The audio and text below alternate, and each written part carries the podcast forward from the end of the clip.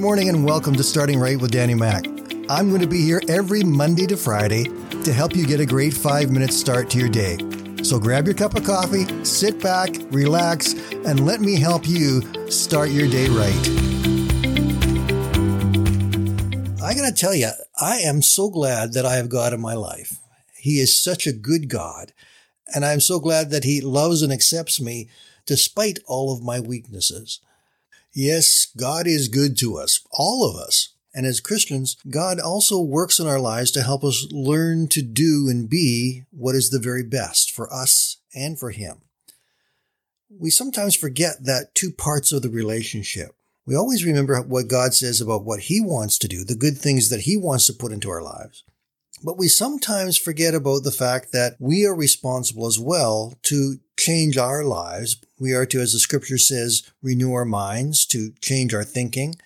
But we're also to develop some discipline into our lives so that we can live as God wants us to. Over in 2 Timothy chapter 1 verse 7, it says, God has not given us a spirit of fear and timidity, but of power, love, and self-discipline. If you look over in the fruit of spirit in Galatians chapter 5, it talks about self-control. Self-control is self-discipline. And sometimes we think that it's God's job to make us self-disciplined, when in reality it's not.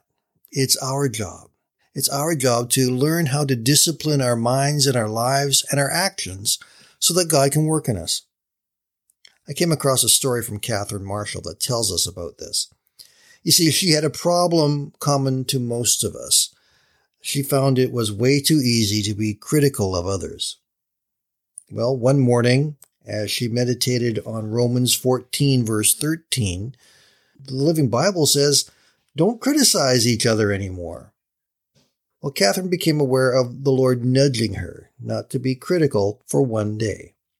Of course, she tried to shove it off, but she couldn't get it out of her mind, so she tried to rationalize her, her, critical attitude.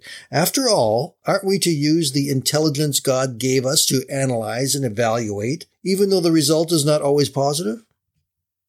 But still, this nudging continued right through the debate going on within her mind until she finally agreed to give the experiment a try. But just for one day, she would fast from criticism. Through most of the morning, she kept wondering what the result would be at the end of the day. The lunch with her husband and friends was normal except for the unusual silence of one person, Catherine. She had not committed to silence, just to not criticizing. It surprised her to realize how much of her conversation was usually critical and judgmental. She was silent only because she couldn't contribute to the conversation without judging. So she kept quiet, and no one seemed to notice. It was a, a sting to her pride as well.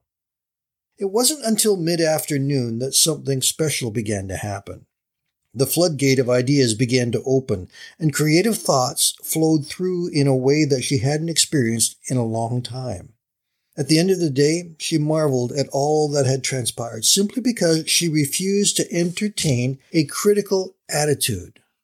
A letter to encourage a friend, insight into praying for a college student, seeking her child's forgiveness, all filtered through her freely because there were no negative thoughts to stop them.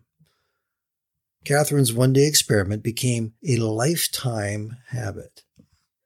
Self discipline learning to control our thoughts, our minds, particularly the negative aspects of that. When we get control of the negative, it makes room for God's positive power and influence to work in our lives. God wants us to stay on the positive side of life, and He wants us to have a life full of joy and positive impact to the people around us. Everybody has a negative habit, but we also have the ability to choose not to let that habit rule and run in our lives so I encourage you, just like Catherine did, try for one day just to not be critical or to get angry or to shout at the kids or to whatever your negative habit is.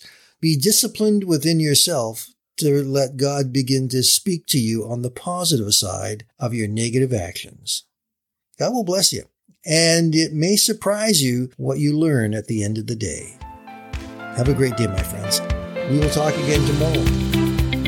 Thank you for joining us today, and I invite you to join us every Monday to Friday right here at Starting Right with Danny Mac.